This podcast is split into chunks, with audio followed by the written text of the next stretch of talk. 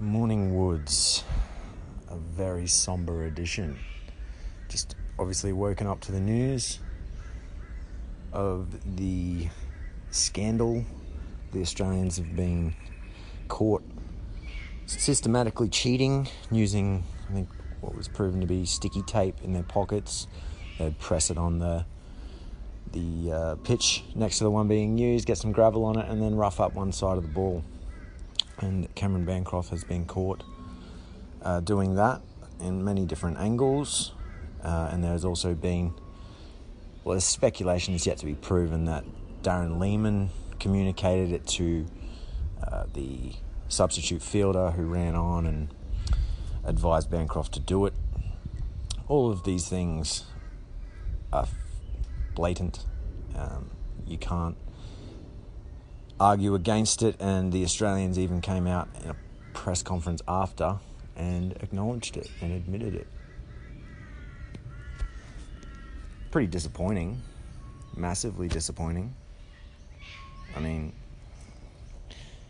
you as a supporter, you just hope that your team plays fairly. Really, I mean, any supporter of any code of sport or anything that expects their team to win all the time and that would try and um, excuse this isn't a true fan of sport, I would say. Um, I, I, mean, when the Faf du Plessis thing happened in Australia, I remember thinking, oh, it's not too much. But still, even that, I think I ended up saying was it's not a part of the game, and this is even, if anything, more blatant. Um, and yeah, I think it's it's well, I'll, I'll get into what I've sort of penned down here. So, firstly, obviously, it's shocking, and I think the fact that it is, it was so well organised. There seemed to be a lot of different parties involved. You can infer that this is systematic, which probably means as well that this isn't the first time that it's happened, which is even more disappointing. Uh, again, just shocking, yeah. So I think if people are trying to say that Darren Lehmann didn't know, I've heard Michael Clarke interviewed, I heard Jimmy Maher interviewed saying that he'd be mortified if he found out that Darren Lehmann knew. I think it'd be pretty naive to think he didn't. Um, which again, yeah, I mean, I've always had time for Lehmann. He did have that racial comment, but again, like I've mentioned, he Australian cricket said that was wrong, took it on the chin, suspended him. Um, I mean, in that situation, what more can you do? You can punish a guy, but this seems to be a little bit more underhanded, which I don't ever really like, eh, which I dislike even more that there was an effort to try and get away with it. It shows a little bit more deceit, I think, which to me should add to the punishment. Um, but again, if they don't get suspended, I think it'll be very difficult for, well, I know for myself, I can only speak for myself, it'd be very difficult to get behind uh, this group of men as as the team that I support, and especially as people that represent me and my countrymen and my family. And when you think about that, I mean, it's only cricket, I get it, but still, it's just uh, it's not nice to think that you're the bad guys, is it? And in this case, if your team's caught cheating, you are, and it's just very disappointing. Very disappointing. I always think I've, I've said this before, like just compete at your best. I mean, and I say this too. I'm a I'm a younger brother. I got an older brother that's eight years older than me. I, I I've grown up losing my whole life. but I always just felt if I gave a good good account of myself, if I actually competed, if I could make him try hard to beat me, that I'd done something. And I think a good example of that is the the Wallabies in the 2015 World Cup. I was so proud of the of, of that group of men because they definitely went in as not someone. Well, I don't think anyone in Australia expected them to do that well, and they ended up making a, making the final they beat England, they beat Wales, they had a very tough pool, and they got through it through defence and a bit of grit, and they ended up giving a pretty good account of themselves against a, a super team in the final. They, they did us proud as supporters. Um, and I feel that this team did us proud as well against India last year. I thought they did very well in the way they played and they showed a, a, good account of themselves. And this tour has just been an absolute nightmare. It's been the complete opposite of that. I've never felt so disenfranchised with the Australian cricket team. And that's really disappointing because, as sad as it is to admit, this shit is kind of important to me. And so, yeah, it's very disappointing. Like I said, I, I feel that there is a bit of a low self esteem that lingers around Australian culture, that we feel that we've got to be the best, and that's just stupid. All we've got to do is compete to the best of our ability, and we should be proud of that. And again, if I am to, I'll put my hand up to say maybe I'm a little too critical sometimes. Maybe I look at the negative too much.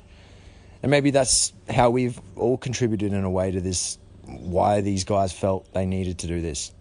And again, that's not to excuse their behaviour. They're grown bloody men. They shouldn't need us. But again, I, I was trying to think, what could I do better? Maybe I'm a bit critical.